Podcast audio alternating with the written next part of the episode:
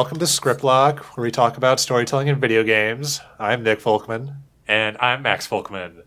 Today's guests are Ashly Burch and Kate Dollarhyde. Ashly is an actress, writer, and singer. She's acted in such games as Borderlands 2, Mortal Kombat X, Life is Strange, Horizon Zero Dawn, and she's written for Rocket Jump, Adventure Time, Hey Ash, What You Been Playing, and Glitch Techs.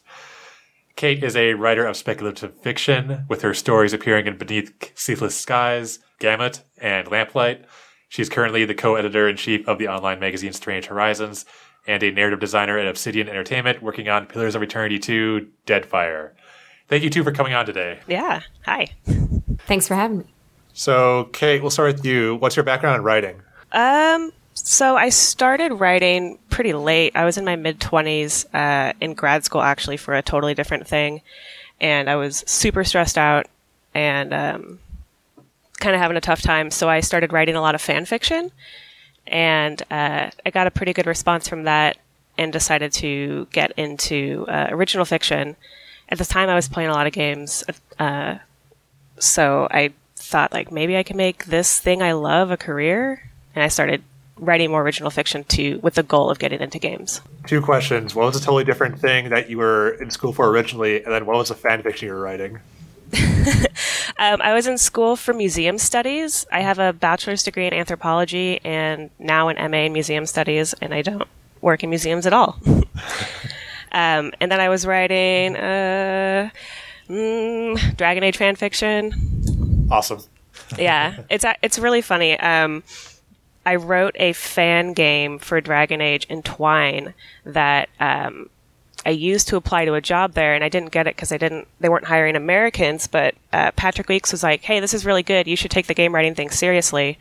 Um, so that was sort of my first boost up, really. Cool. Yeah, I would love to have that when I was starting out.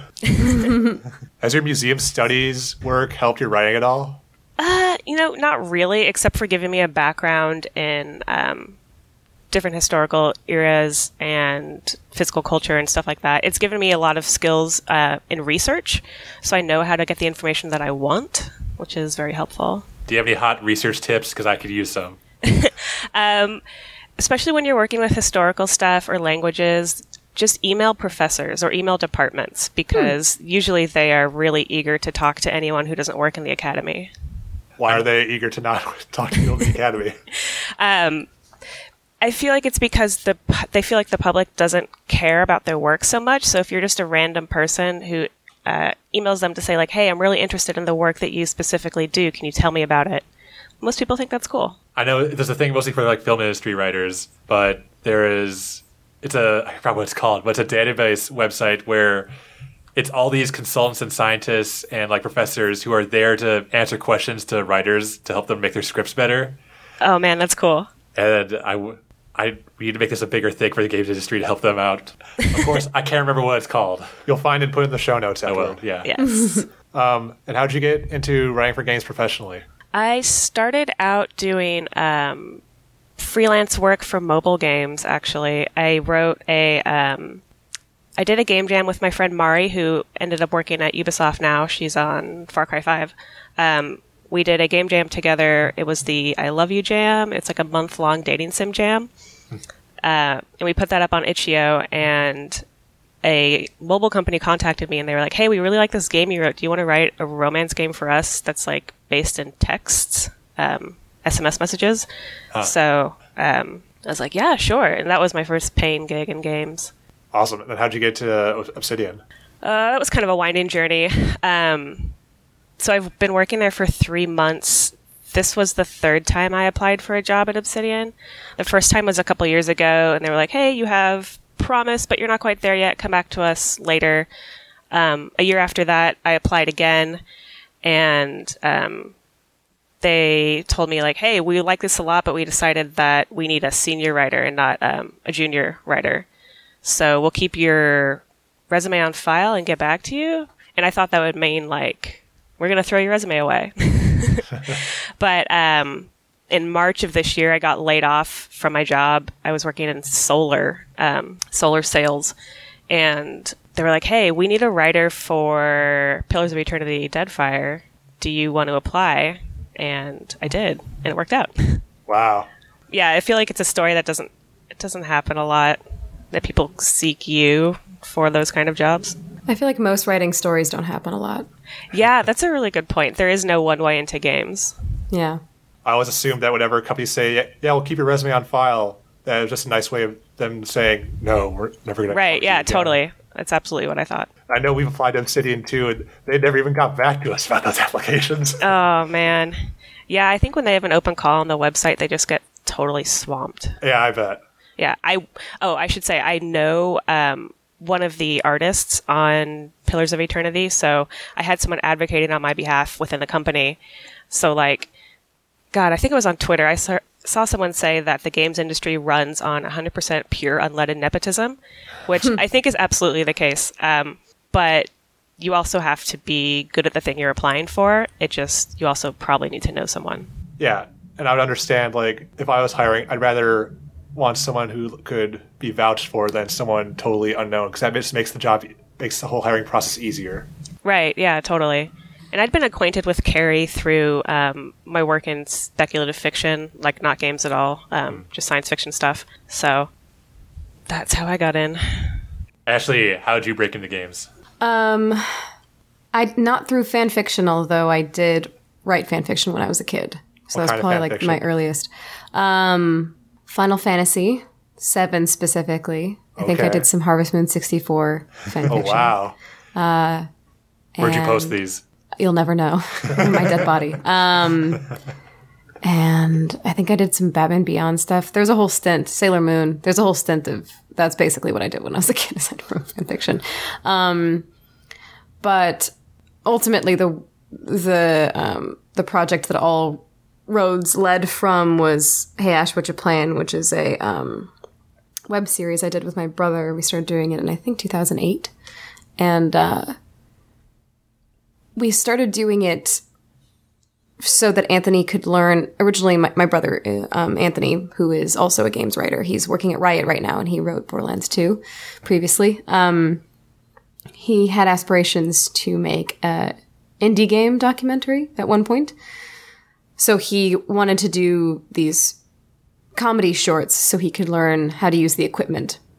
Um, but then it ended up being popular enough that it led to other opportunities for both of us. Me primarily initially in voice acting, and him, uh, he got the combination of him writing it Destructoid and writing uh, and producing Hey Ash um, got him the job at Gearbox to write Borderlands 2. So that was my. It feels weird to call it professional because it was um, very, very, very far from professional in terms of the production of it. But um, that was the first gig I had writing for a thing that people would actually see, not you know whatever five people on fanfiction.net reading my Final Fantasy uh, fanfiction. So it all kind of started with with Hey Ash. And but so your earliest writing is fan fiction. Yeah, absolutely. Okay. So then, what is your writing process like now? Is it similar? Is it the same as when you were writing fan fiction? no. God, I would that would be really depressing if I had the same process as when I was 11. Um it kind of varies honestly depending on the project like writing at Nickelodeon now. Um the process is pretty um structured, so because you sort of have to get executive approval at every stage.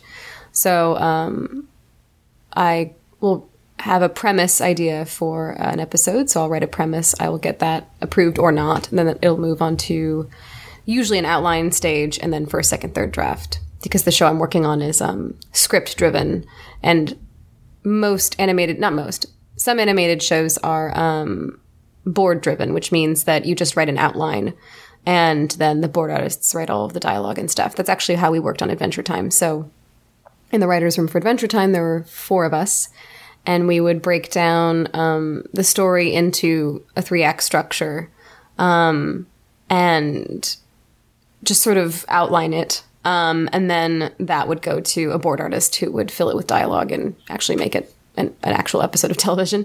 Um, and then for Hey Ash, um, we don't write as much for Hey Ash, but now what we'll generally do is um, we'll try to think of a. We'll probably start with a game or a, a cultural concept, like you know something that's been happening in the industry, and then we'll uh, try to find a funny idea around that.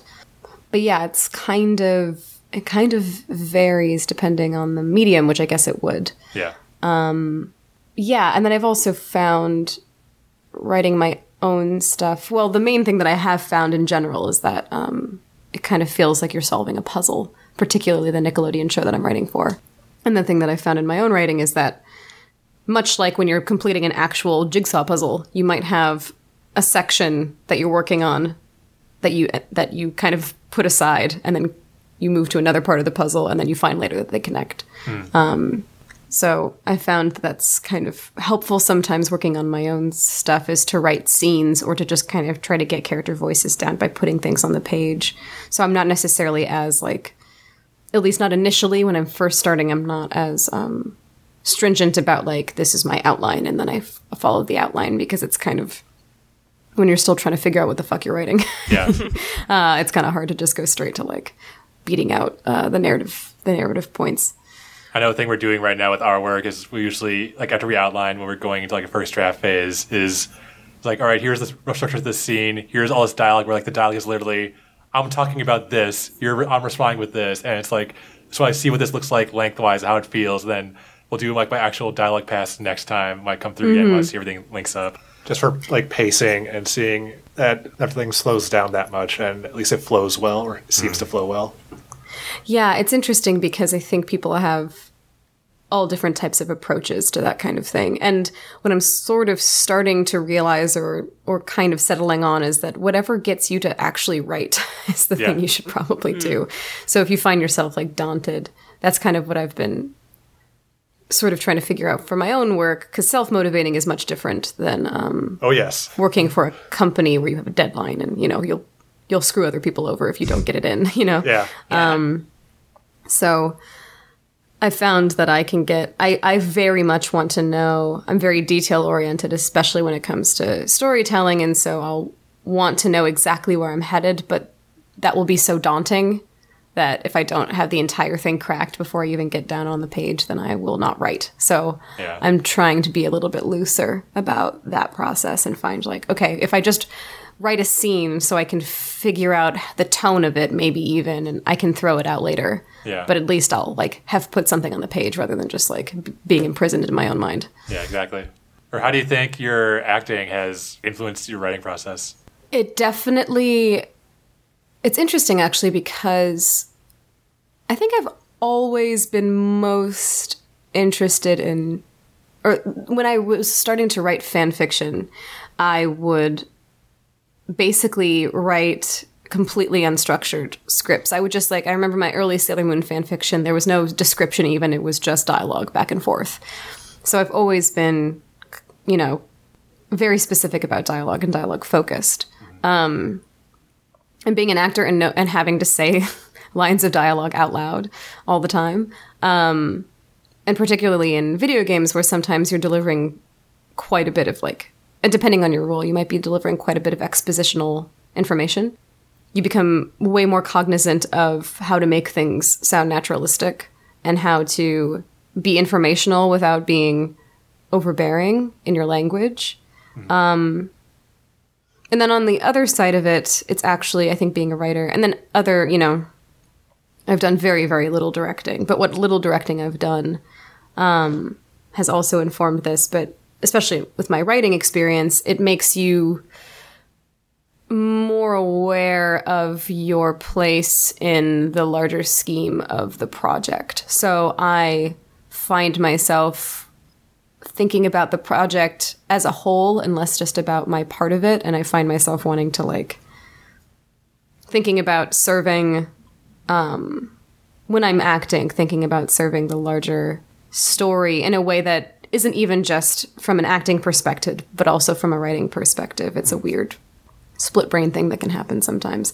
But it it helps me interpret scripts and also um, think about like the idea of having you know of character arcs or you know what the narrative what the narrative arc is for a character. I think about it in terms of being an actor and a writer um, in both cases um, but I think yeah, it just makes you. It also because acting is character study primarily. It makes you much more conscious of um, character psychology. So if uh, my biggest pet peeve in uh, television that I watch in particular, I've like stopped watching shows for this reason is when I find that in an episode there's a major emotional thing that happens and then it, there's no continuity for the next episode. Two characters could get in like a you know, relationship ending argument and then the next episode because it's not about them. They're like in the background having you know Yeah. having dinner and being fine or whatever. So that kind of stuff really really bothers me because as an actor you have to think about the psychology of your character and the consistency that of which they behave based on their psychology. And so that is a major concern for me when i'm writing is does this is this consistent with the character that has been established? Um, how do i create story and motivation through that psychology and motivated by that psychology. Um, Like emotional continuity. Emotional continuity, yeah. Which is why, yeah, any show that like sir that favors mystery or surprise or whatever over character, I get like really annoyed by. A lot of people do. Do they? I feel like I'm so bitter. I feel like at least subconsciously people they won't realize like, oh yeah, that's why I don't like this show. If they say like, no, it's because of this reason or whatever. right. Why a lot of shows came out after Lost didn't do well because they weren't They were all only mystery. yeah, they weren't like- as character centric as Lost was. Right. Mm-hmm. which Lost had its problems, but at least they. They did have some interesting character Yeah. pieces for sure. When you're writing, do you act out the dialogue when you're going through things again? Surprisingly, no. I do sometimes, but um, I actually find that I don't need to. I mean, that's arguable, I suppose. If you if you if you see an episode of something I've written and you hate the dialogue, then maybe I do need to do it. But no, I, I guess I. I'm now. It's interesting because I think all of them feed into each other. But having I have friends that are directors, and having done a little bit of directing, I kind of just think about it, and I just sort of do the thing where you edit the the movie, the show, the whatever in your head, and I kind of play out the scene in my head. Um, so I'm thinking about how the dialogue would be performed, but I'm not doing it out loud. I'm not sure why I don't have the impulse to speak it out loud, actually, because I know that's helpful. Yeah. But for some reason, I just never have that impulse. I just ask because writers often talk about how they don't realize problems they have with their script until they say it out loud. And then I didn't know if actors if they do that or not. And if they're like they're already good enough that they've acted so much that oh they've already they act it when they're writing it. I guess maybe that's what it feels like. If I if I find I I'm probably too precious about dialogue. Like the the way that you described your process, I feel like I think that's a much smarter way of approaching it. And for me, I think I would be like, "Uh, but I need to know if there's a what the joke is going to be here, and like I just like I like need to see it through dialogue almost. And it's been interesting, especially writing for um children's TV, because you can't I realized that dialogue was has been my crutch for a long time.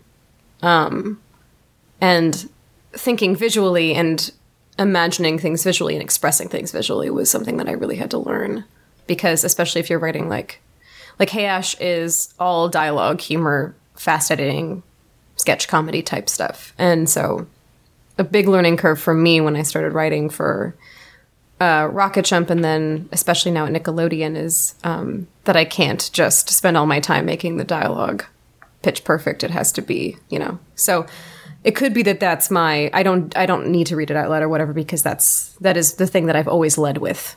And Yeah. the difficult thing for me has been especially with this Nickelodeon show it's like kids like visual humor.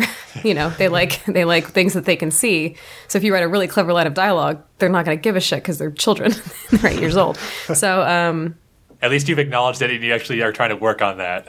yeah, I mean, it's.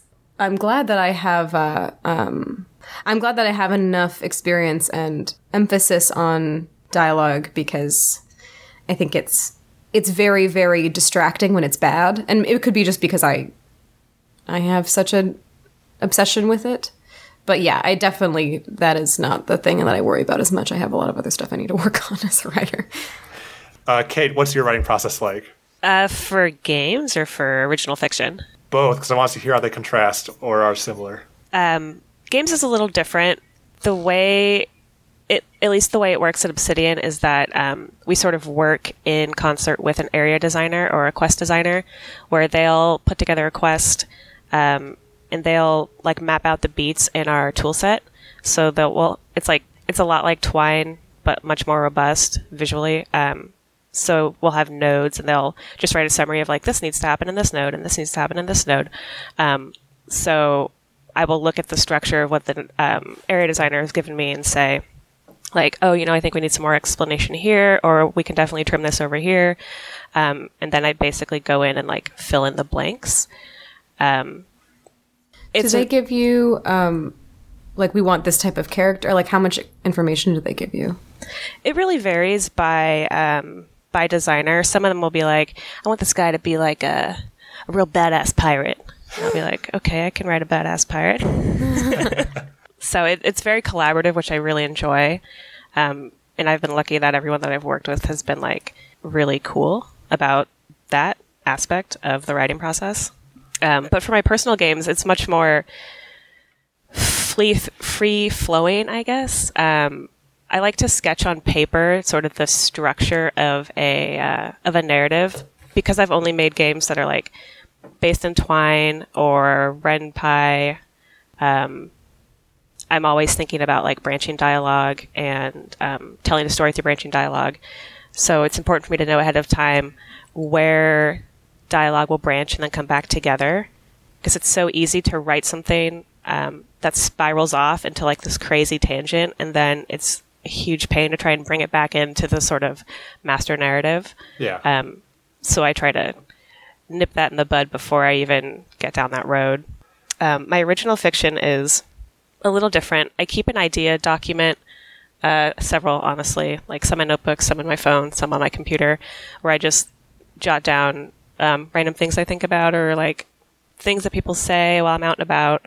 Um, and then I participate in a lot of uh, like prompts and contests on a um, speculative fiction message board called Codex for sort of like newish professional writers, um, where we we post prompts and we post work and then we uh, vote on each other's work and we give critique, and that's been really helpful for me in sort of like writing quickly to a deadline, writing for an audience, writing just to prompts.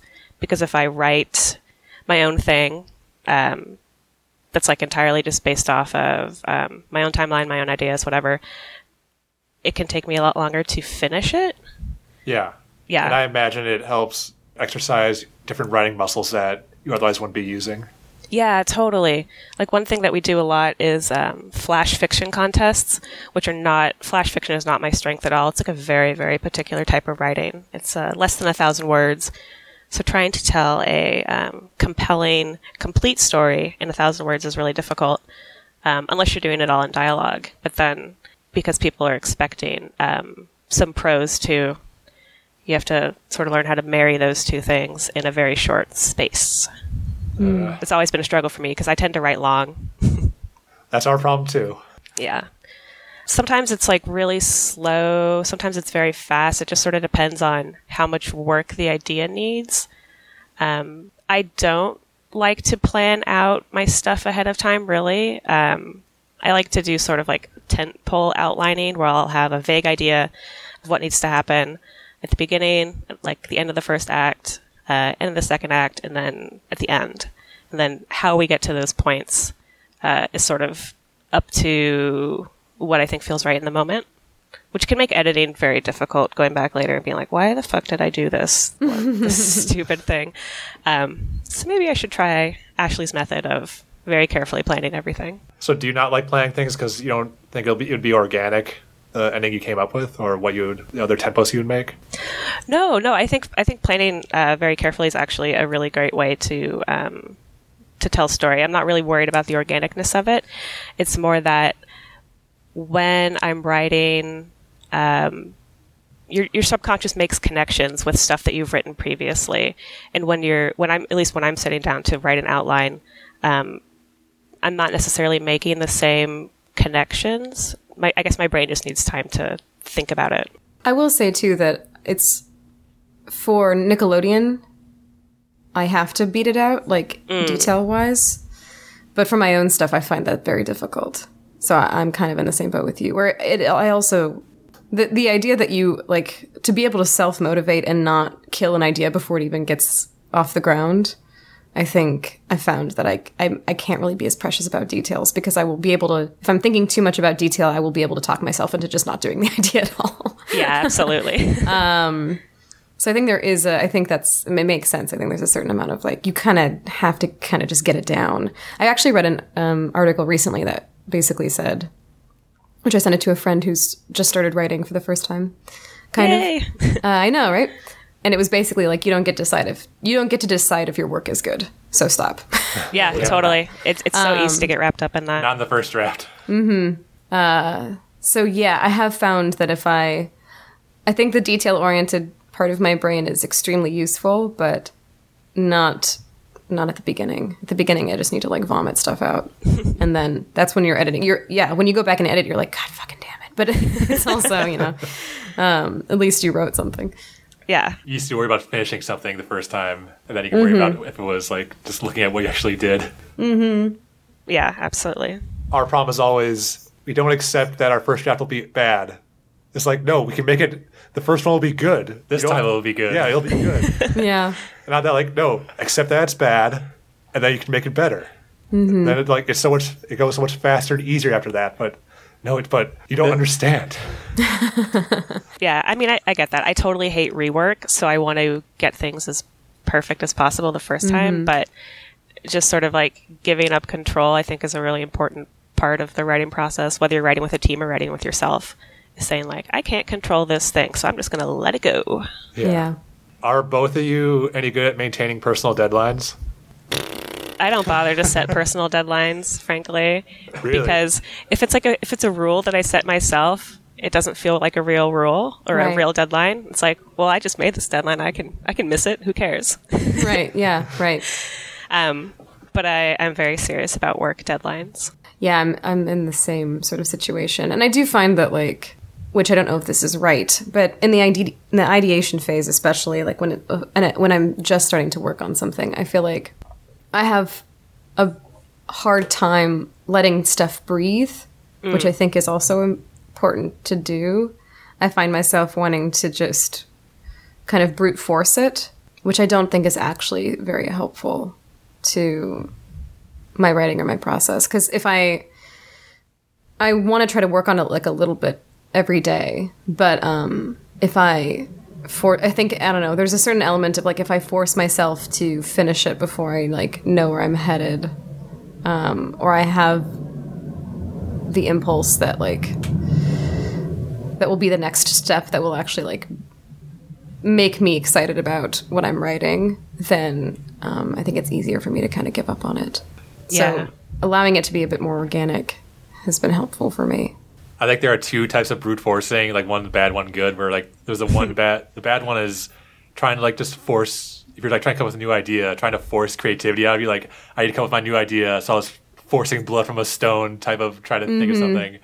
But I think what can work is just writing anything down, or like I know I've had runs where this really late at night because I, I don't like writing late at night, but I'll do it sometimes where I'll come the next morning and just because I was writing for like an hour or two of just whatever came to my head, the stuff I came up with was so weird or outside of my comfort zone that there'll be some nugget of an idea that you can run with after that.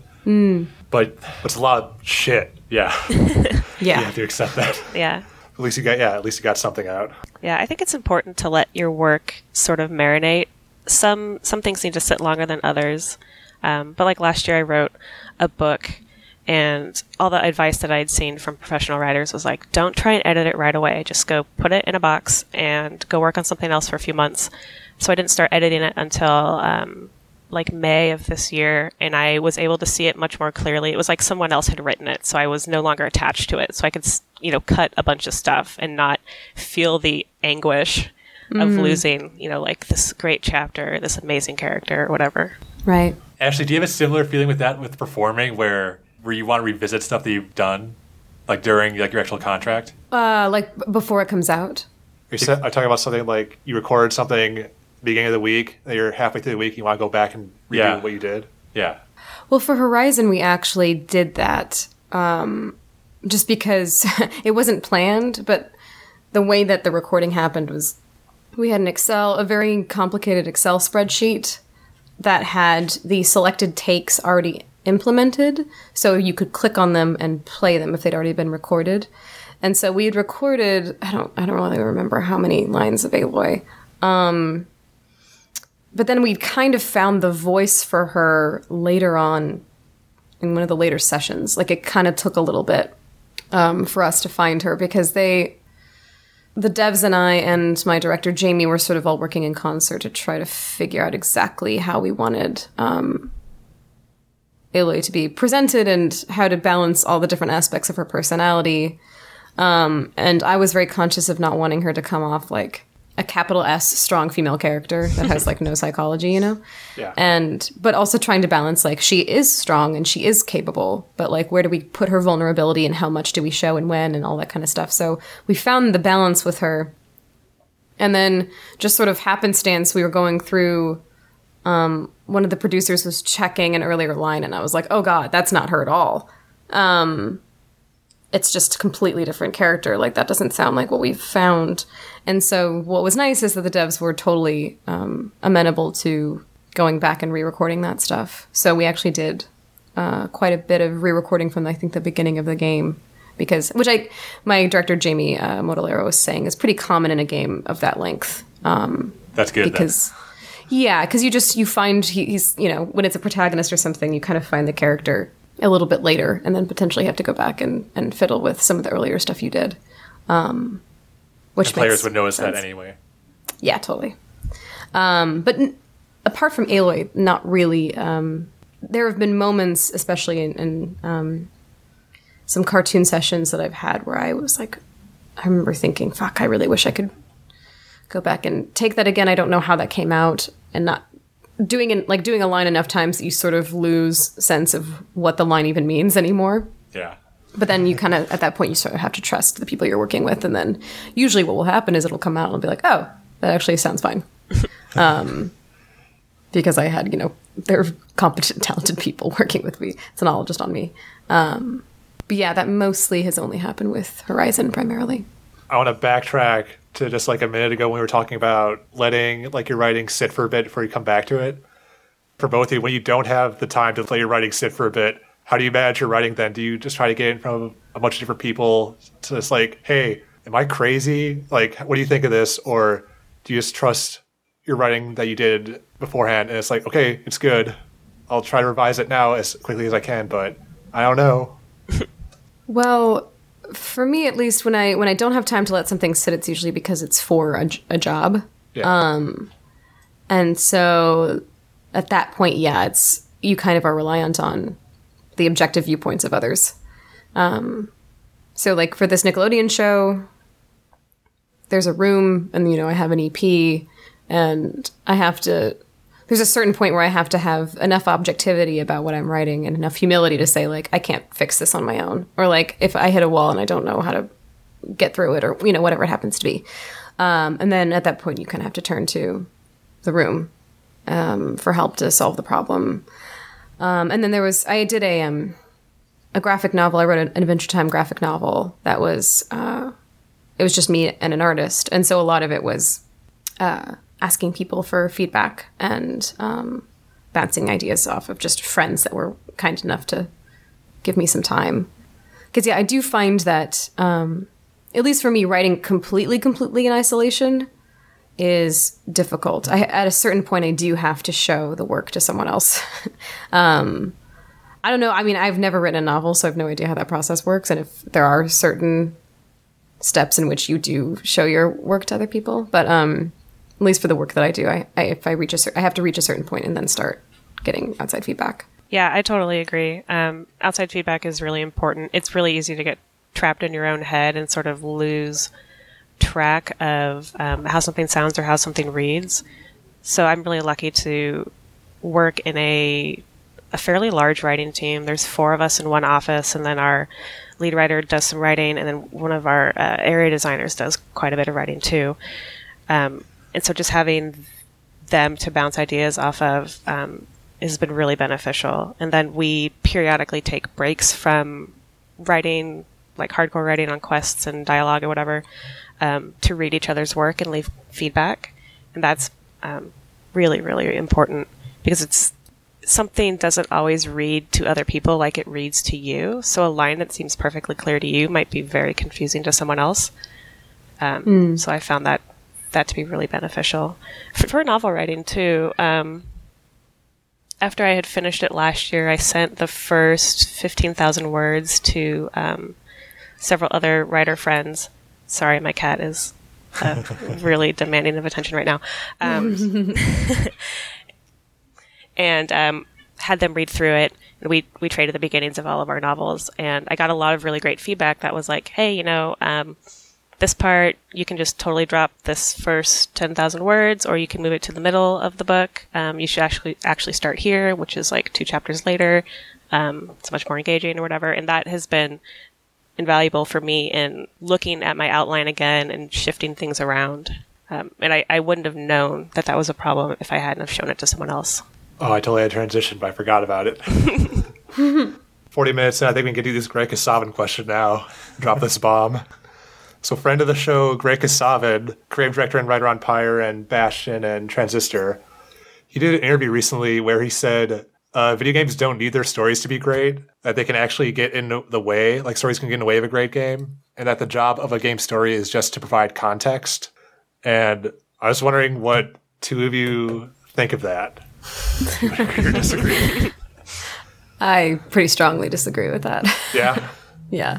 Um, but I'm kind of, I mean, Kate wor- works more in games, so I'm kind of more curious to hear what she thinks first. I, I have a tough time with this because I can totally see his point of view. Yeah. Um, I think that that works more for different types of games than others. Like an RPG is very story driven, so by the nature of the type of game you're making, it has to have a very strong story. But um, a game like Spelunky is all all gameplay, all mechanics. It doesn't need a good story. It doesn't need a story at all. Um, so it's really just a question of like what type of game you're trying to make. And I think for Supergiant games, um, in particular, from his point of view, I can see why he would say like you know games don't need a great story. The Supergiant game stories are good, but they're um, they're sort of uh, on the same level of importance as the gameplay, and they reinforce each other, which is really important. What was this? Could you repeat his quote? I'll link the article in the show notes. It's it was like three different quotes that were spaced in a paragraph, and they were games don't need their stories to be great. They can actually get in the way of a great game, and that the job of a game story is to provide context. I guess it just, again, I guess it just depends on your goals. Yeah. Mm-hmm. Um, because to me, some of my most meaningful game experiences have been because of story. Mass Effect is one of my favorite franchises. And I don't think that they're uh, particularly compelling games in terms of their mechanics. Oh, yeah. They're pretty straightforward. But I think about Mass Effect way more than probably any other game. Um, and in fact, the mechanics of the, s- the narrative in those games is the thing that I think about the most because at the end of Mass Effect 2, there's the suicide mission, and you have those choices of who to send and on what, you know, uh, not quests, but tasks, how to um, delegate tasks. And I remember there's a moment where you need to assign a leader for a B squad, and your choices are Garrus and Miranda. And I remember thinking, because I never really warmed to Miranda much, um, but I remember thinking, Garrus got his entire previous squad killed though that's like his whole thing um, and i was very very nervous about losing people because i knew that conceivably kind of everyone could was on the chopping block potentially um, but then i remember thinking but Garrus has so much guilt about that and he's been trying to make amends for that for so long there's no way he would let it happen again and so then i chose him to lead the team and everyone lived Yes. um, yeah, so it's one of those things where, to me, that is a a gameplay mechanic, a very very small gameplay mechanic that. I guess you could argue that the story was context for that game mechanic, but in that moment, character development story, like all of that was at the forefront, and the mechanic was uh, elevating that. Um, it was elevating story. And so I know that there are some people that are of the mind that like emergent storytelling in games, you know, like the stories that people that came out of DayZ or that come out of Spelunky or Minecraft or whatever are more true to games or more um, consistent with the medium. But yeah, I guess my I would always prefer I would probably always take a story that uses game mechanics to tell it than the reverse probably. Like I I value game story. Like cuz the thing to me about story in games is that it's not always done successfully because they, people don't marry mechanics and narrative storytelling often. They're kind of just sandwiched together. They don't really like influence each other that much. Yeah. But um, the games that I adore and that I remember the most are ones that marry those two things successfully, and thus the stories are insane. Like Mass Effect is one of the most compelling stories that I've ever experienced, not just in games, but at all, um, because of the way that it marries, you know, pretty simplistic game mechanics, but game mechanics and storytelling. Um, or you know a game like undertale where it uses game mechanics sometimes as goofs but also as ways of of telling a pretty compelling emotional story. So yeah i guess it i think i really feel like it just depends on what you what you place value on most. And i guess i don't i would not put spelunky for example is one of my favorite games but i wouldn't i wouldn't say that that is like a purer game than Oh yeah. Mass Effect, you know? Or No, go, go ahead. ahead. Sorry. I was going to say that um, you know, a good, good a good game story can save a bad game. Like Dragon Age Two is my f- favorite game. Um, the story is very unique and very different in its genre, and the game itself is known for being pretty bad. um, but what makes it so great and so compelling is the story, and so I'm willing to put up with like janky arcadey combat or limited areas or um, crappy graphics or whatever uh, because the story is so good and so compelling to me. I wanted to ask because we kind of got to it in this discussion. When was the last time either you were frustrated by a game story? Like you don't have to call out a specific game, but what was it about the storytelling that was frustrating to you? Or like what they were doing?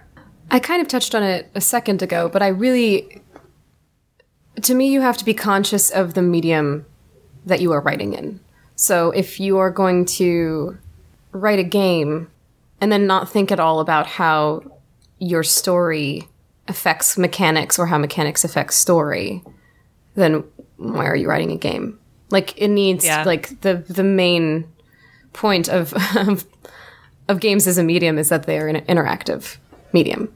So, I mean, when I was a kid, I love Metal Gear Solid was one of my favorite games when I was a kid.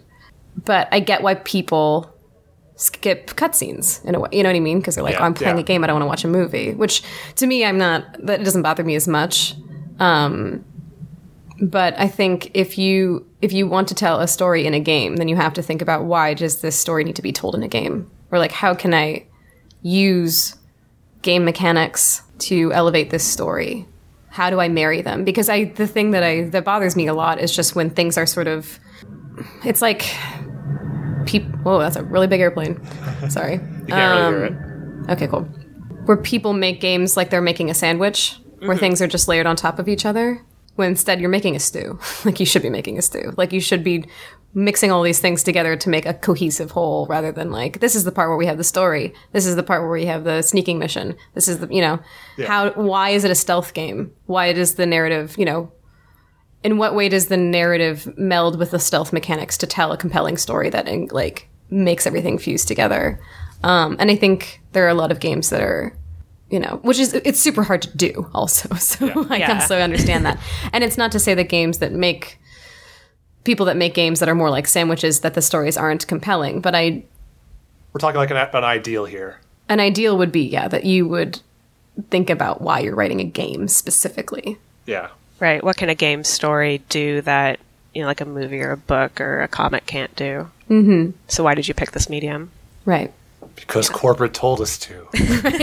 right which i think is that that's a huge pressure on a lot of people so i get it you know Yeah. and um well like i said i also i'm not like i have friends that will uh they'll never see a performance of, of, of a game that i've been in because they will never sit through cutscenes like i have friends that do that you know um and it doesn't bother me as much but yeah like i do feel like i would i mean that's i mean that's why fucking half-life was such a insane revelation for so many people Oh yeah. that's why people are still talking about wanting Half Life 3. You know what I mean? Because those games really revolutionized mechanics based storytelling or just storytelling that just was part like part and parcel with the game, you know. Yeah. um Did you all see the Half Life 3 story that came out this week?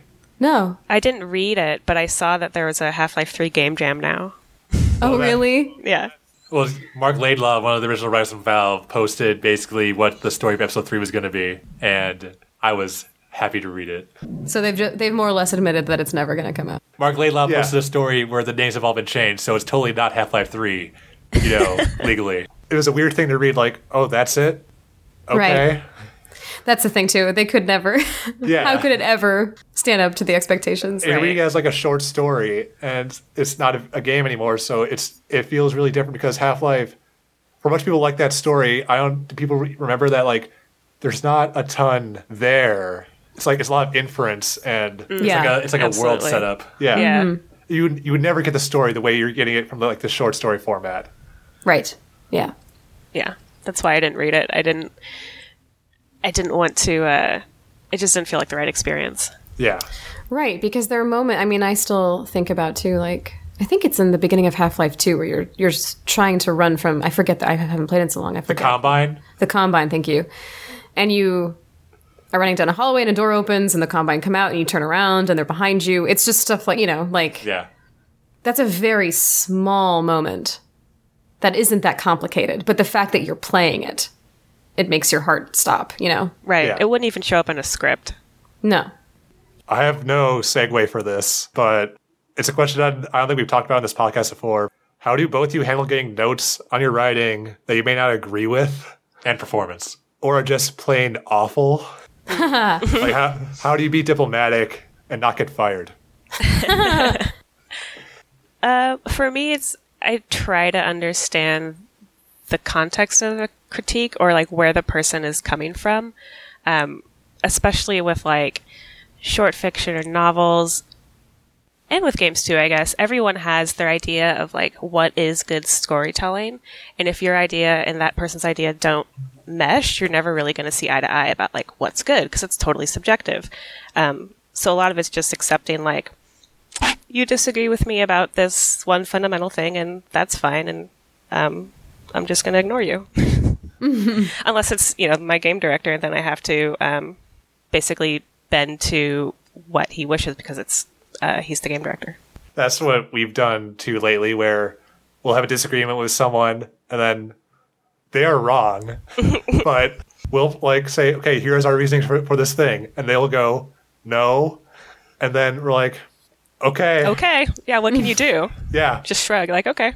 I'm not gonna brute force this, even though like it would make the story better, but you just gotta, I'll just accept this. But there's another part where they're like, you're if they're giving you critiques like that, most situations it's like you need to see what the problem behind that problem is, like what structural problems that they're giving like these sur- superficial like changes they want you to make. Mm, yeah. Right, that's part of it probably. I think a lot of the time is translating. Yeah. because people might not necessarily they have an instinct about a thing and they might be telling you giving you the wrong diagnosis Yeah, so you kind of have to think like i don't agree with that but is there something what are they reacting to um if they're not if they're not like you know uh, seasoned writers it might be hard. You know they'll they might have the correct instinct but be telling you the wrong thing. They're like pointing you in the wrong direction but they are keying into something that isn't working. Yeah, Right, totally. I've benefited from being, especially recently, this uh, at Glitch Techs, that I've been in a room of people that are very smart. And so I've found that I can, if I don't agree with a note or a suggestion, um, I can give my I can give my uh, reasoning for why it doesn't jive with me, and uh, we can usually have a conversation about it that leads to an understanding, which is nice. Um, and the EP for that show, he and I are very much on, on that wavelength. We're pretty similar in our sensibility, so we can have conversations about it. And it's also, I think, the main thing too is that d- doing enough writing, and I find that I writing interesting to me is personal, but also not as personal. Like I said I, before, I think I kind of see it as like solving a puzzle. Um, so it's easier for me to be receptive to criticism about my writing usually i think and have an objective viewpoint. So I think that's also like earning trust with people where like when they give you a good note, you can take it.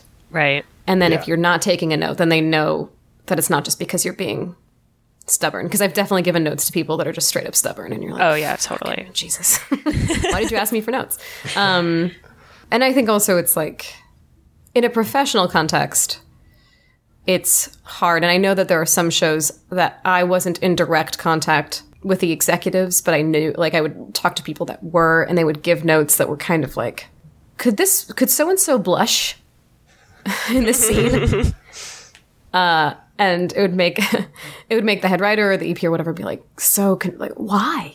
You know? But you kind of then it becomes a I think you, you, sort- you sort of start bargaining is my understanding. I haven't had to do this personally like I said but that you know I'll take this note I'll take this note I patently disagree with this one I'm not taking it I'll take this note so it's like you Right. take enough of them so that the person either because they're good or because it's not going to kill you to implement them so that Yeah. the person feels heard but then you stand your ground on like i will not do this this and this Yeah. There's a we haven't had to deal with this like on the giving notes side, but there's a really good Phil Tippett quote that came out recently, where he was he's a visual effects supervisor, where he was the guy who was in charge of like the dinosaurs in Jurassic Park. He was the dinosaur supervisor in the credits that came out of that game. he failed his job, but um, he was talking about modern the modern visual effects industry where they'll have directors come in and every like everything's like these minute notes like I don't like the color of this thing or like change like take this Right. thing off this character and stuff and every like for months is all that's all the notes that they give and it gets to the point where he says like a good leader needs to inspire the workers underneath him but the way that these people are working it's like you'll talk to like a, an artist on the they'll respond to these questions or these critiques like sure like what the fuck? Just tell me what to do. I don't care anymore. Right yeah, if Yeah. you're gonna nitpick that badly. I know like being a freelance writer it's definitely been situation where we felt like that where it's like i'm not getting paid enough. Just tell me what you want and i'll figure out a way to do it right yeah that's the hard thing too is that sometimes you're not going to work with people that actually value collaboration. That's pretty hard. I've been lucky in that because i know people you know will talk shit about executives for good reason because a lot of them are terrible but I've, I've had the benefit of working with working under executives at, at certain places that have been actually pretty cool and like have a good perspective and like know why they're asking what they're asking and actually like you know aren't being super unreasonable and as, saying like but why is why is their hair pink? You know stuff like that. Yeah. but yeah i feel like a lot of note taking too is just like it's just a practice in humility. Yeah. and patience. Um which are great traits to try to develop so thanks writing. It's cases where like your boss just wants to put their own stamp on something so they're going to give you they want you to change something no matter what. That is definitely the case sometimes i think. Yeah, I, for me, I've been really lucky in that all the people that I work with who've given notes to my work, um, I even though I'm new, I have a relationship with them that's built on trust. Like I trust their storytelling sense, so um, and I trust their vision and understanding of the game that we're making. So if even if I don't agree with an edit, um, you know, ultimately I trust this person and their vision enough to say like, okay, I am willing to accept this critique that I don't agree with and implement it because I trust you. Yeah. right All right, I have a question now. So this, I thought this one when Kate was talking about getting prompts for characters like the pirate badass, but so Ashly, when like when you officially like get a character to play as, how much info do you usually get? uh as far as voice acting goes Yeah, usually very little i will often show up to a session and not even know what character i'm playing Wow. even after like you've gotten like you've signed the contract. I mean, for there are certain games where I, you know, because it's one of those things too, where like you might audition and then a couple months later, it doesn't happen as frequently with games that way, but right, I, you know, and I do, I have to do like so many auditions that uh, I'll just forget, even if I, you know, knew at one point what this character was because I auditioned for it two months ago. I go in and they're like, "Yeah, you're up for this character." I don't remember who that person is anymore, you know, and I've done like 50 auditions since then. And yeah, the main thing with games usually is that you show up, you get the script in front of you in that moment, and then you kind of have to just hit the ground running. So often very, very little. How much do you would you want then? I mean, preferably, preferably you would know your character, how what what their relevance is to the overall storyline. Mm-hmm. You would ideally be able to see the script beforehand. You would know if this is an existing franchise or not. If it is an existing franchise, does your character have relevance to previous games, even if they weren't present in them? You know, are they like a relative, a co you know, whatever. Um, Sensible requests. Yeah. yeah, ideally, you would just want to know who your character is and why they're important to the story. Um, but that, yeah, that doesn't really. I had a follow up question to this where that like doesn't really make sense anymore because he, I wrote down, can you know too much about a character that you're playing as? I mean, I don't. There are certain auditions sides that I've gotten where they kind of give me, they'll give me, Family history. yeah, surplus of inf- information that kind of just will be sort of confusing to try to download. It's longer than the actual script. Yeah, that's like those I'll kind of just have to paraphrase for myself and go like, okay, what attributes are they looking for, and then look mm. at the script and kind of make my. Because the other thing too is that as far as acting goes, you c- you can't predict what a person's looking for, so you sort of just have to make a choice that you find compelling and then do it. So having that much much information can I think kind of trap you into trying to figure out exactly what the person uh, writing this wants, which it's impossible to know that. Um, Yeah. and trying to fit yourself into a mold that you're assuming someone has will not enable you to do your best work. So, in a in in terms of like sides, I think yes, there's too much information you can have.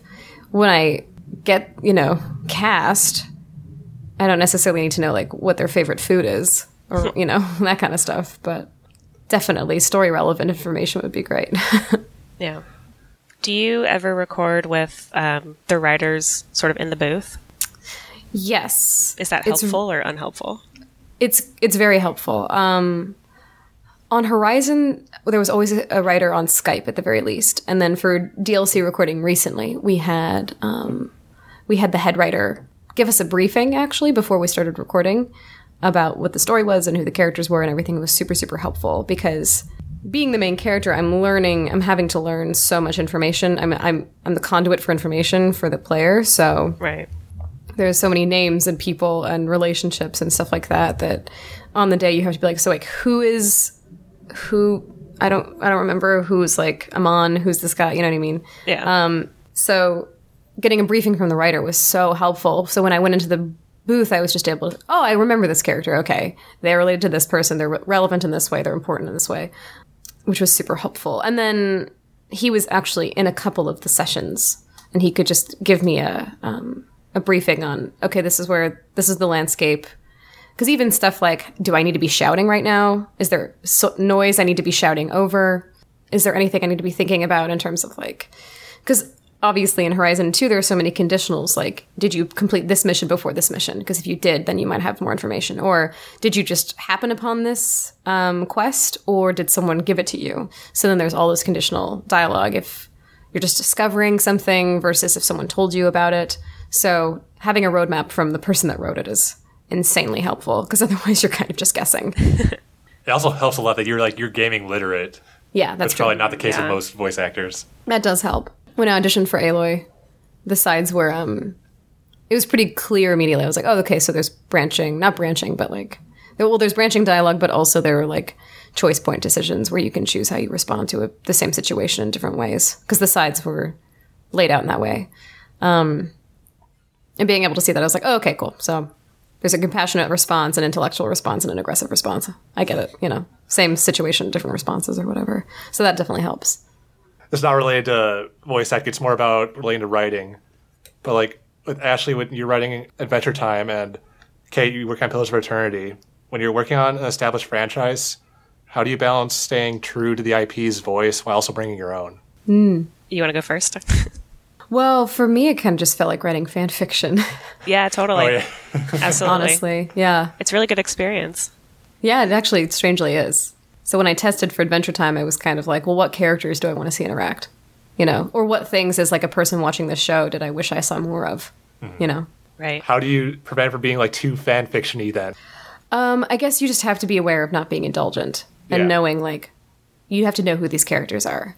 So just because you might want to see Lumpy Space Princess date Ice King, you know, I don't know who would want to see that, but you you know that's not something that's that you just kind of I don't know a lot of I mean so much of writing I feel like is instinctual. But you kind of have to gut check like is this something would I feel like Adventure Time jump the shark if I saw this? You know what I mean? Yeah. Um, and like is this consistent with the characters that they've established? And if you even did this story like how would like what angle would you have to take on it to make it feel like it was in the universe still you know yeah. Yeah. so you just sort of have to be like I think it's great to be a fan because it means you're passionate you know and you have a intrinsic knowledge of the universe and everything but you still have to like put your writing chops first The fan can't be totally in the driver's seat. no not at No. all They can be like in the passenger seat. They're like pointing out cool stuff to do. totally exactly right. Yeah.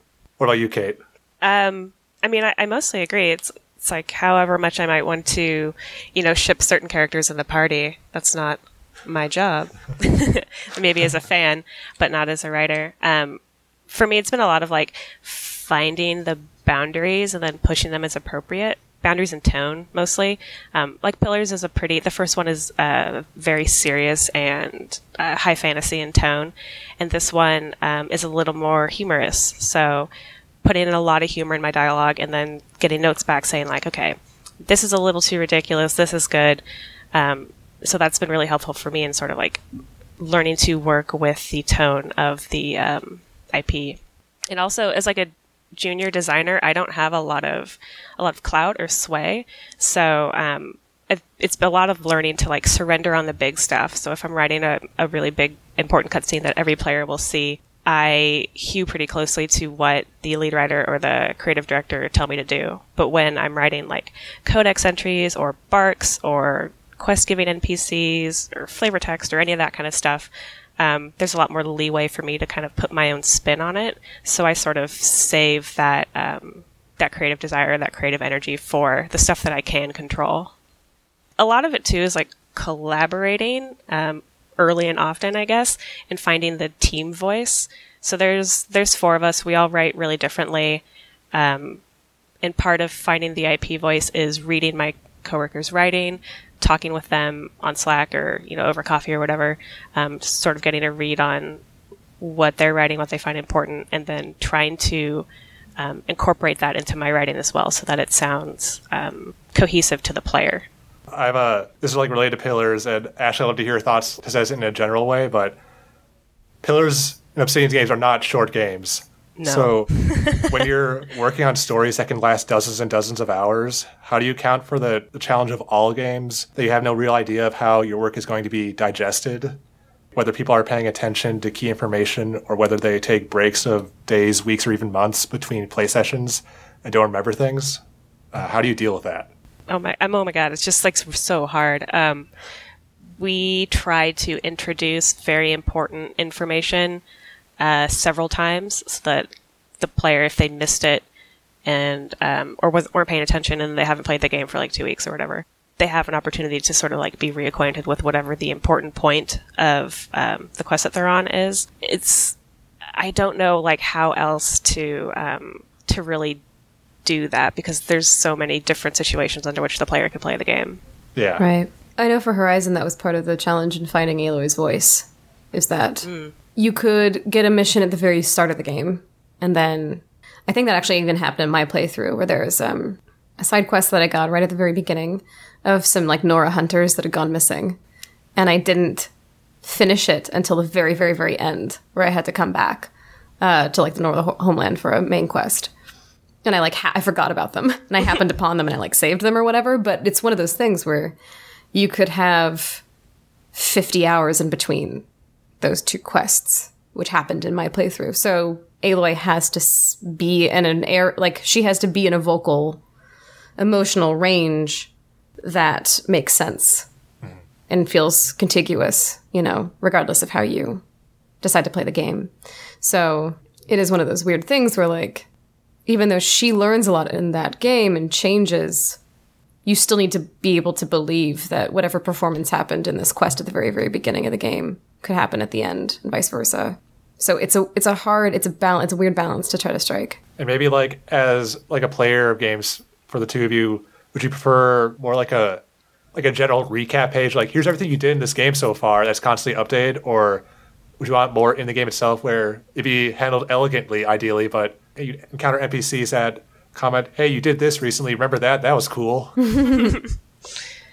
I mean, I think that's kind of what the function of a, a quest journal serves is to Yeah. remind you of what you've done. Um, we also sort of try to reinforce that through um, our NPCs that are related to factions.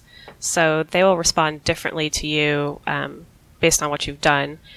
And so the way we have it set up, it's on like two different meters. So there's like a positive meter and a negative meter.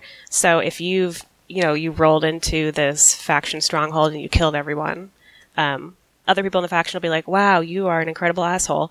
But if you also, um, you know, save someone from a burning building, then another NPC will be like, hey, but you also saved a bunch of people's lives. So maybe you're not the worst. Um, and that has been a good way for us to remind players of like what they've done previously. Yeah. But that totally like works in the universe for your game where I feel like not every game can have like a quest journal. Oh no, yeah, it's it's very RPG focused. Yeah, Yeah. totally. I liked how The Witcher 3 did it, where on story milestones, it would give you a different loading screen with the narrator telling you like what you just did and what your next thing you have to do is, basically. Mm. And on a different token, I love how the new Zelda just has defeat Ganon as your main quest. Yeah, it's so awesome. That's so fucking great. Yeah, I love the new Zelda so much. it's extremely good. I'd like to play it sometime. oh my god. Someday I'll play that game. It's insane. That guy, whatever. I will go on for another hour about that game. Yeah. But yeah, it's incredible. It's super kill good. kill the bad guy. Is basically it's just kill the dude. Is basically all it is. How do you think the story of that game is? Both of you. I think it's an interesting the flash I mean, you guys haven't played it? No. I, I know stuff that happens in it. You can talk Well, about it. It's not basically, gonna this me. the story is kind of told through Link loses his memory, and he, it's told through flashbacks. So you go to points of interest, he gets his memory back, and you see a cutscene, basically. So it is interesting in that, like, if you don't give a shit, you can just never do that mission and never find those cutscenes. yeah. But for someone that likes story, I really like tracking those down and finding them. Um, I don't know. I I guess I think it's clever in terms of just because it gives the player the choice to avoid the story if they want to. So I think it's clever in that way. But as far as like telling a compelling story, I actually don't really know how I feel about it. That's yeah, the complaint I've heard from people where like the story's the least interesting thing about that game. But the rest of it is so good, so like, of course, it's gonna be. I will say though that I like Zelda's characterization. I guess because she has a characterization at all. yeah, she's one. like agency and uh, a point Yeah. of view. she has like an insecurity and like a I don't know. There's like this like this self hatred about her that's sort of interesting. Yeah, it's fascinating. Yeah, which is kind of why I, I like finding the memories because she I think they actually did some interesting stuff with her, mm-hmm. And she does feel like the protagonist. You know, Yeah, it feels like the story, what little there is, is about her. So it finally earned the name. right, exactly. Finally, yeah. It's like Link is the vehicle for telling Zelda's story. yeah. I'm sorry, I cut you off before earlier, Kate. Well, like, what are your thoughts on the story for the game? Oh, uh, I don't have anything to add really. um, I mean, it's not spectacular. I don't. I don't love sort of like flashbacks as a core um, Yeah. narrative framework or whatever. But for a Zelda game, it's great. Yeah. Yeah, Zelda games have never been that that miraculous in terms of narrative. Right. It's No. just super fun gameplay. Yeah. Yeah. I think people would like a Zelda game with a deep story to it. I would love that. I would love to fucking play a Zelda sometime. Oh my god, please! I thought this game was going to be Zelda when they first announced it. I know. I remember that everyone was like, "Is that a that's a girl? That's a, it's a girl." no, Link's of course just really pretty. I have a question related to this. How pretty Link is. No, unfortunately. It's an unfortunately, important well, question. we've asked for the other guests. Are there any storytelling tools or methods that you feel are underutilized or overutilized in video games? Under over. Hmm. Like environmental storytelling or How do you really feel about audio logs? or flashbacks. I feel like audio logs are an unsolvable problem, or one we just haven't figured out how to solve yet. Yeah. They don't fit in every game. Just use them in narratives where they make sense, where someone would be recording their last thoughts that are conveniently perfect for the plot that you're encountering. Right. I mean, that's what Tacoma does, and it's perfect for that game. Yeah. I will say that I think environmental storytelling is extremely compelling, and part of the difficult thing is that often the HUDs are really useful or complicated, and so you don't look at the environment as much. Yeah, So that's a difficult thing sometimes. that's a really good point. I've been playing Inside. Um, I can't remember the name of the studio that made that game, but they made Limbo previously. Uh, And- dead. Oh my god, there's no there's no HUD, there's no Um, there's no dialogue or text or voice or anything. It's all environmental storytelling, and it's it's a really incredible experience. Um, how much they're able to do with just gameplay and environments.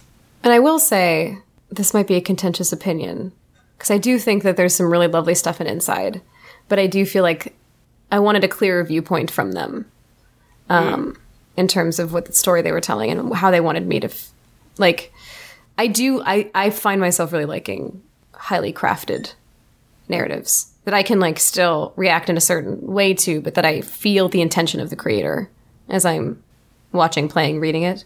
Right. And I didn't get that as much from Inside. I think that's totally reasonable. Yeah, so I guess that's something that like ideally I guess I just want a balance of all things. But um uh but yeah, I mean we talked we talked about it to death too, but just the fact that most narrative is uh, not most, but often narrative is layered on top of things rather than integrated is something that I wish would change. And that's why Yeah. Game Story has a reputation for being bad. Yeah, exactly. And I do find that like I miss mo- uh, they're very rare and I miss I kind of do miss moments like the one I described earlier in Half-Life 2 where because I think they're and they're very difficult to pull off, I think. Um, but where control is ripped from you in a moment, not even control, but you feel like you're cornered in a genuine, organic way, even though it was a scripted sequence. And it's hard. It's hard to manipulate a player like that because we're used to having so much control. But I think the end of Half Life 2 has a really great moment in that regard too, where like you just come off this insane, like insanely difficult fight with all of those, I forget their names too, the big scary walkie dudes. Oh yeah, those guys are the best. They're just called walkers, aren't they? they're, yeah, they're walkers, right? And then when, uh, spoilers for Half Life 2, I guess, but when Alyx's, uh, Alyx's dad gets killed and you just have to watch it happen and like Right. suddenly control is ripped from you, you know, it's very effective. Yeah.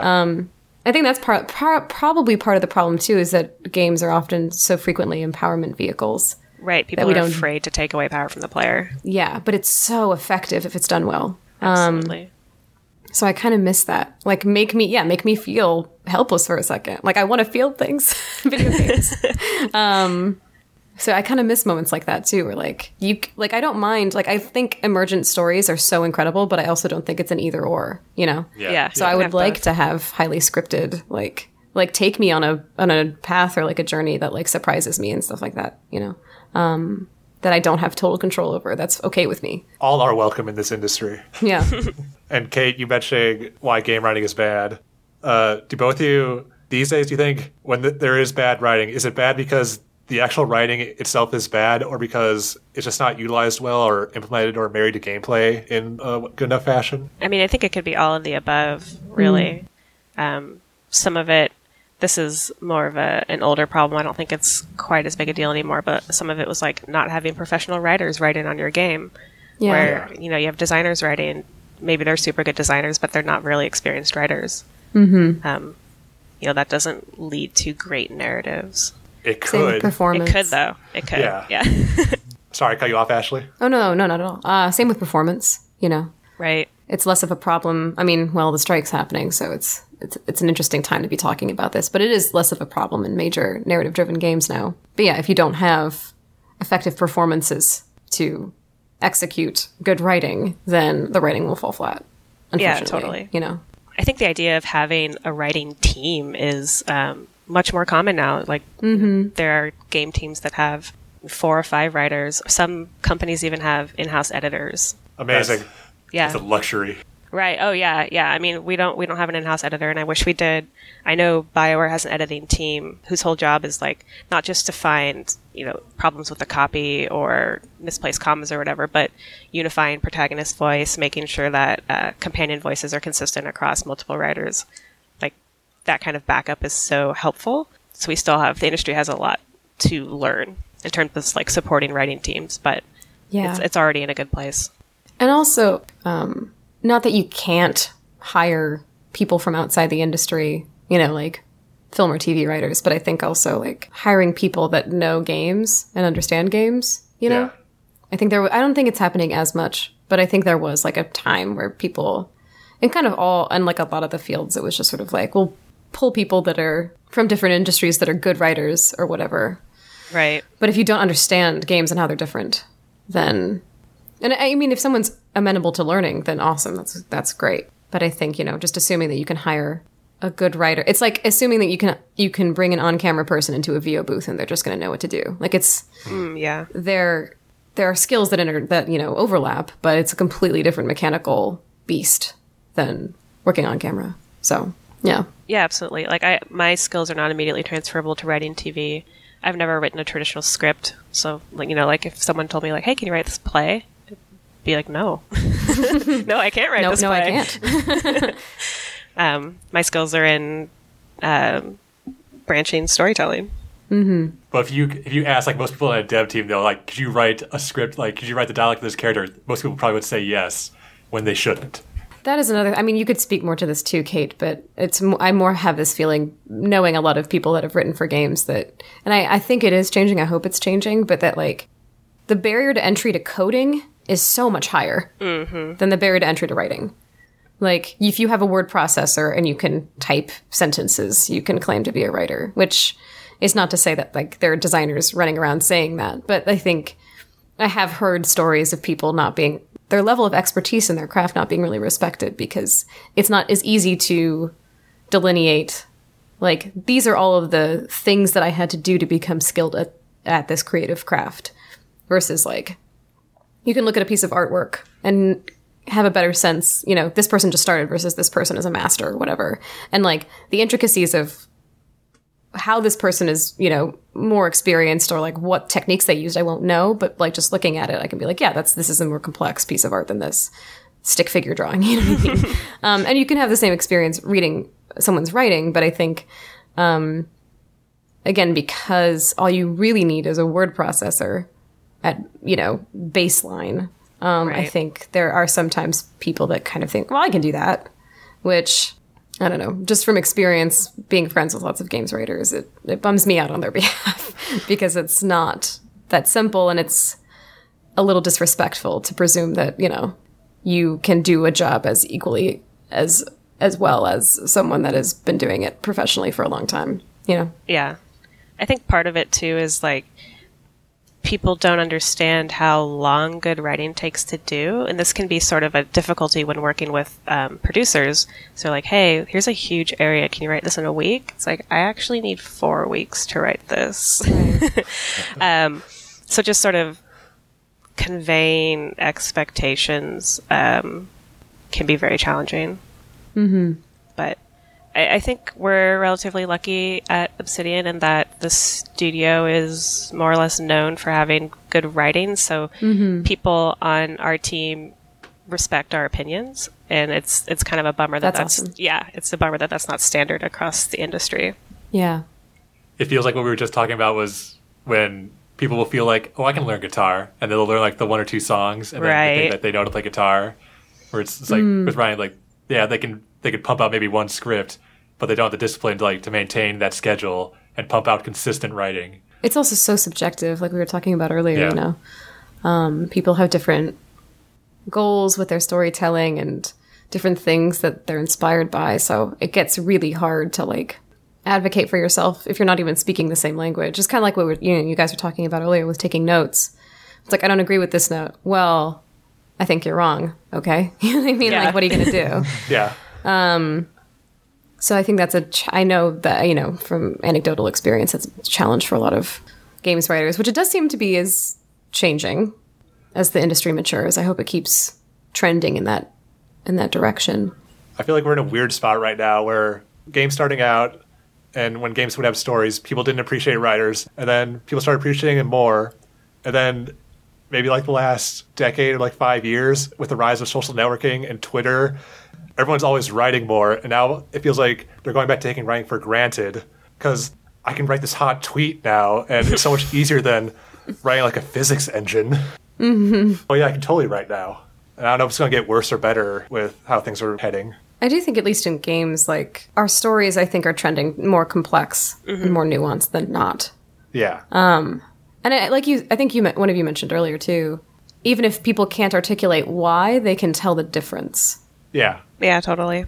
So my hope is that that continues to be uh, the case and that people will recognize like yeah we probably if we want to tell a really like ambitious story we should probably get like people that know how to tell stories for their living I think part of it too is like changing the conversation around writing is a skill. It's not it's not something innate that you're born with. It's something that Right. you learn, and I think that's that's hidden a lot from people who don't do creative writing.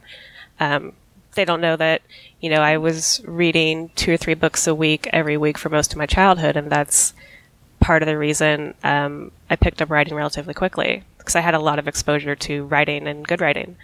Um, you know, there are people who've been um, toiling in obscurity for like 10 years and published their first novel. No one knows they wrote seven novels before that that didn't get published. right There's a lot of like background that gets hidden. Yeah. Like I, I think I've been technically writing, if you count my fan fiction, I've been mm-hmm. technically writing since I was 10, Right. you know? So, That's which isn't to say like anyone can start writing. Like anyone, like if you want to be a writer and you haven't written before, you should just start. Oh, but Oh, I think also like having the humi- humility to know like this is a skill. It's a hard skill to learn. And there are people you can learn from. Because that's the thing too. If like a designer wanted to learn how to write, I think that's awesome. Yeah. You know? Yeah, But totally doable. The presumption that like I'm as good as this person that has dedicated their life to this thing is like, is like pretty disrespectful. You know? Yeah. It can be painful. And that's a good note to end this on. Um, so, where can people find you two on the internet? Uh, it's I'm mostly just my name at, at all things, but my name is spelled uh, in a confusing way. so I'm at ashly underscore burch on Twitter, and then I think everywhere else, like my website is ashlyburch.com. My Instagram is Ashly Burch. Um, oh, uh, I'm in a cartoon called OK K.O.! Let's Be Heroes. That's out on Cartoon Network now. Oh, cool. Congratulations. Thank you. And then the DLC for Horizon is coming out. So Yes, keep your I can't wait. Yeah. It looks really good. what about you, Kate? You can find me on Twitter at uh, Kate D. That's K E I G H T D E E. That's my handle basically everywhere. So, you know, if you want to find me on PlayStation Network and play Overwatch with me, that's how you do it. And you can find this podcast on Twitter at ScriptBlockcast. And with that, thank you two for coming on again. Thanks for having me. Thank you.